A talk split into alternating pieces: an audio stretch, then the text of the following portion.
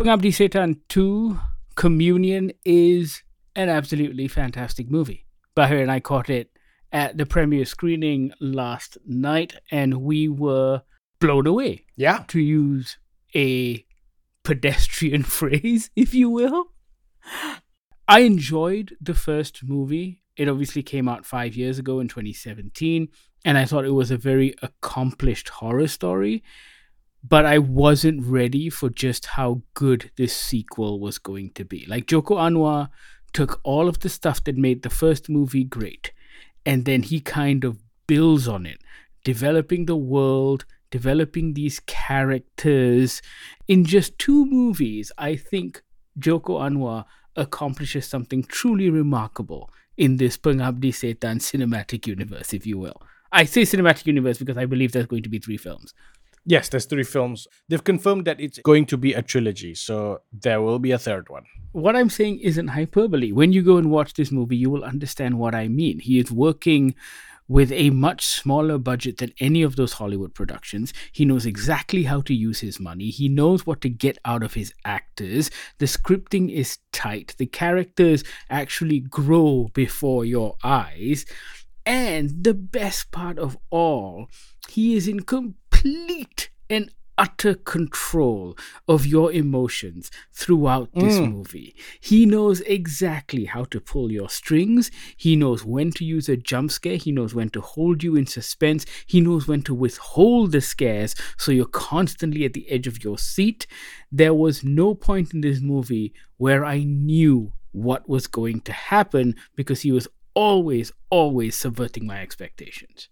Long-time listeners of me will will know that I don't enjoy horror and I thoroughly enjoyed my time out in the cinema for this one. And I think it's because he didn't Joko Anwar didn't resort to jump scares for jump scares sake. Joko Anwar didn't set out to tell a ghost story just to scare you. He hasn't forgotten the second word in that statement, which is that a ghost story must have a story. It can't just be filled with ghosts. Correct. I I didn't see the first one in the cinemas. I caught it on Netflix just before I went for the second one and even the first one there is a healthy amount of scares. It isn't overloaded with jump scares, but at the same time that creep factor is always there hopefully you've seen the first one because if you haven't it's on netflix so you should go watch it. But towards the end of the film there is a beautiful shot of some cult members outside the house of our protagonists and just the way that shot was was designed as a look the way these guys were just standing there with their umbrellas in the rain it was great. And i think this movie takes all of the elements of the story of the first one and moves it forward. This isn't just another haunted house or haunted ghost thing happening in a house with the protagonists. He's now taken the lore further he's taken the story further and i thought it was great execution it was a great evolution of the pengabdi setan story because that's what the first movie was the first movie was this intimate experience right yes I mean, which isn't to say this isn't. This is also primarily a single location film. And what a brilliant fucking location. It is in this weirdly abandoned and run-down apartment building that is just the mm-hmm. stuff of nightmares. And Joko Anwar frames it, shoots it, and lights it perfectly. But this one is escalation. Like the movie begins in the 1950s, and we see a journalist being driven somewhere, and he doesn't know where. He arrives in the middle of the jungle to this kind of planetarium like place, and he is let in by the chief of police, where he sees bodies, dead bodies, uprooted from their graves and laid out in a kind of praying position. Yeah. He has no idea what the fuck is going on. All he is told is to photograph the site. When he is asked why, the police chief says the authorities, the higher ups, have told him to cover this up because it cannot get out because important things are happening in Indonesia and this news cannot derail any of that. But he tells the journalist, you need to have a record of this. I don't care how you do it. Publish a magazine, come up with some conspiracy theory, go nuts. But people must know there will be someone out there who will believe this crazy story because it cannot just disappear because there's something going on. And I thought that entire setup was fucking brilliant. Like that immediately mm. put me in the mood for everything that was about to come next. And yeah. it was so simple and yet so incredibly effective. And so from that point on, we go back to the family that we met in Pengabdi Setan. There is a thunderstorm about to hit, things are about to get flooded, and creepy shit is about to happen.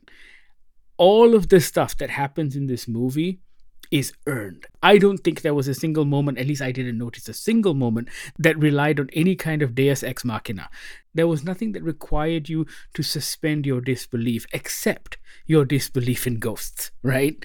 Yeah. But once you are there, everything else is explained and just so beautifully crafted. I yeah, I was I left this movie blown away. Like I've seen so many Malaysian horror films, and a mm. lot of mm. them have made a lot of money in Malaysian cinemas, but none of them were as well crafted and well thought out as this. Like, there yeah. was so much effort in the myth making and the world building that I'm waiting for the next one.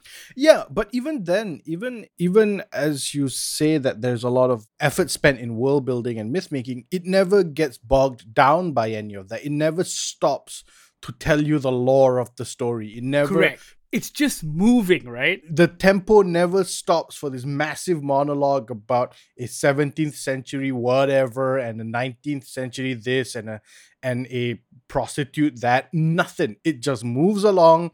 You keep up, you hang on, and you will get it. The story never leaves you in doubt. It never leaves you to the side to sort of have to make your way through all of this. It it doesn't overburden the audience with with monologues. It doesn't overburden the audience with unnecessary flashbacks and historical things. It fucking moves. This and this movie is tense. It's tense as shit. Even the best Hollywood horror films do that. Where there will suddenly yeah. be a pause in the action and the horror, where some old guy sits down and goes, Well, you know, 50 yeah. years ago, somebody died here. And and the thing yeah. is, I think Joko Anwar has kind of studied the form so well that he knows he doesn't have to do that. You're familiar with a certain genre trope. And so, therefore, all he has to do is kind of show you that photo album or hint at what this building might be, and you get the idea immediately and and again i think a big part of it possibly is the knowing that there is a third movie right? You don't have to drop everything in this one. And you know your audience are going to be watching all three. So you don't need in the second movie to recap for the audiences that missed the first one what happened in the first one. And i doubt he'll do that for the third.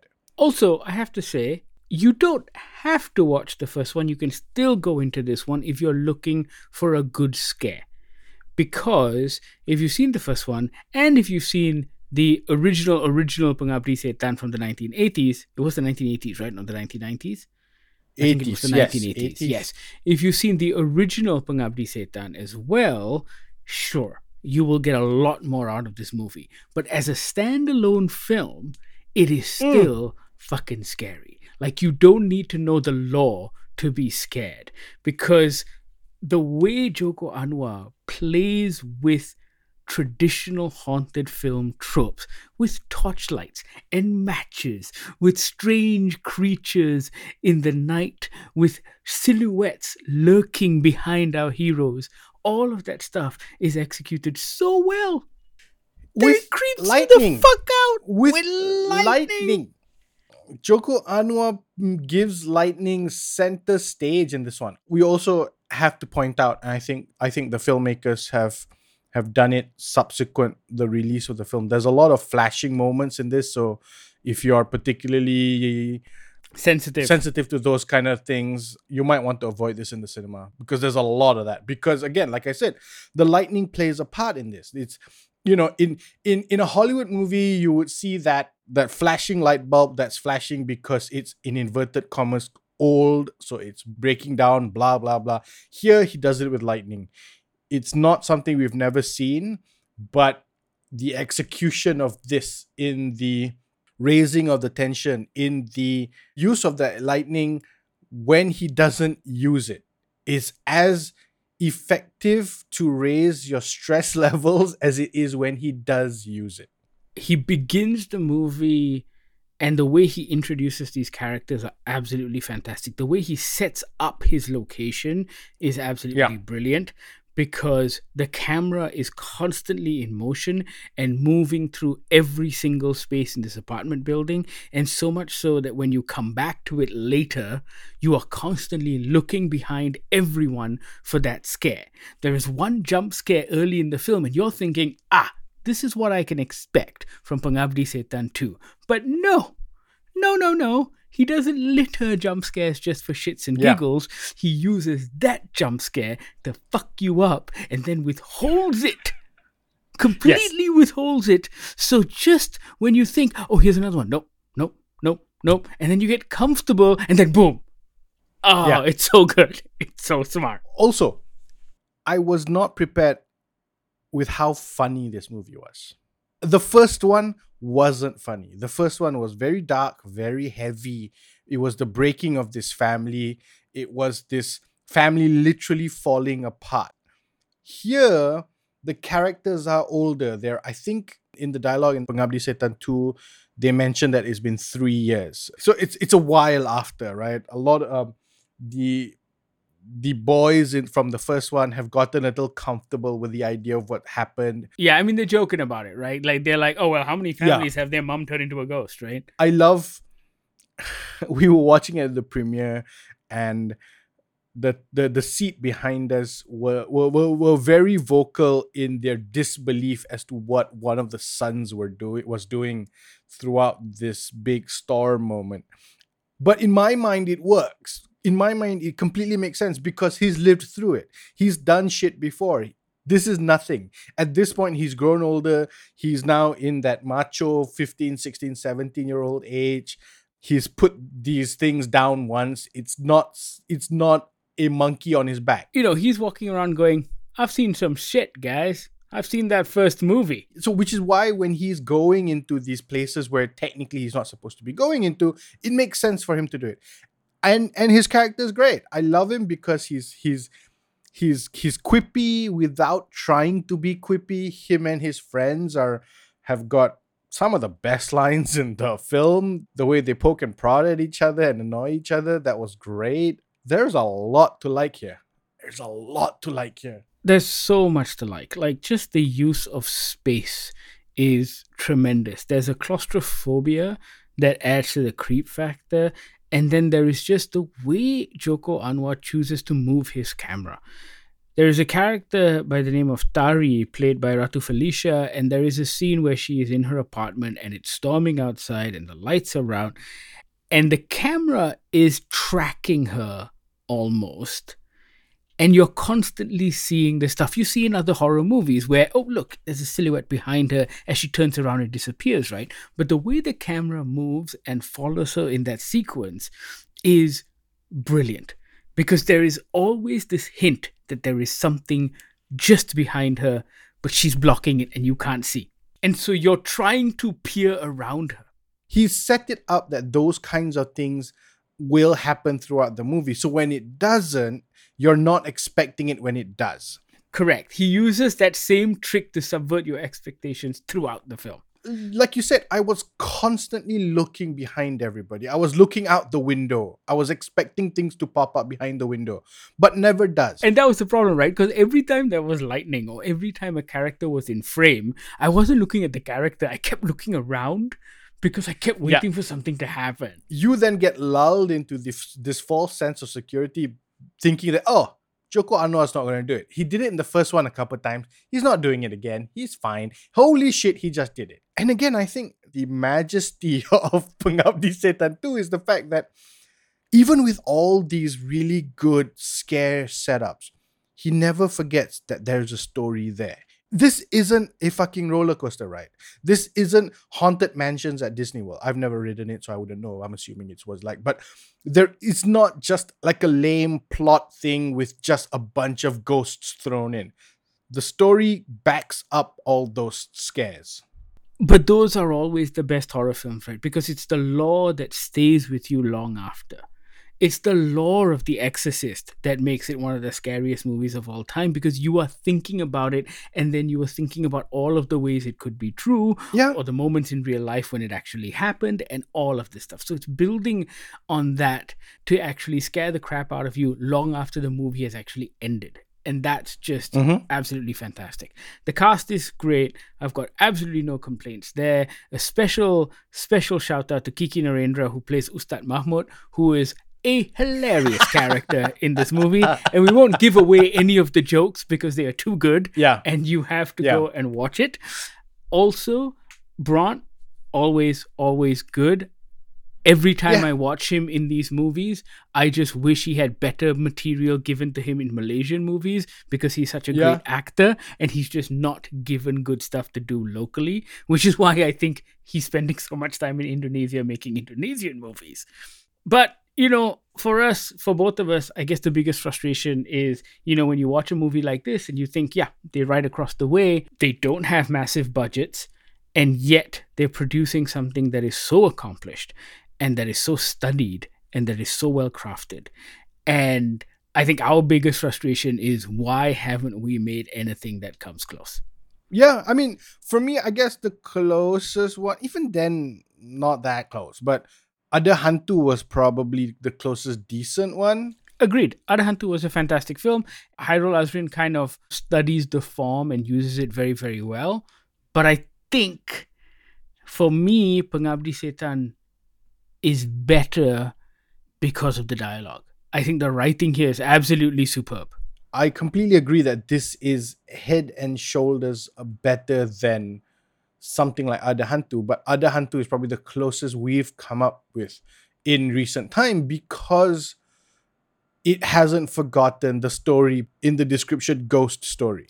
And I, and I remember reading a lot of the comments that came out after the movie came out was that it wasn't scary enough. You know, this is what is this? This is, you know, I wasn't afraid at all. I was watching it.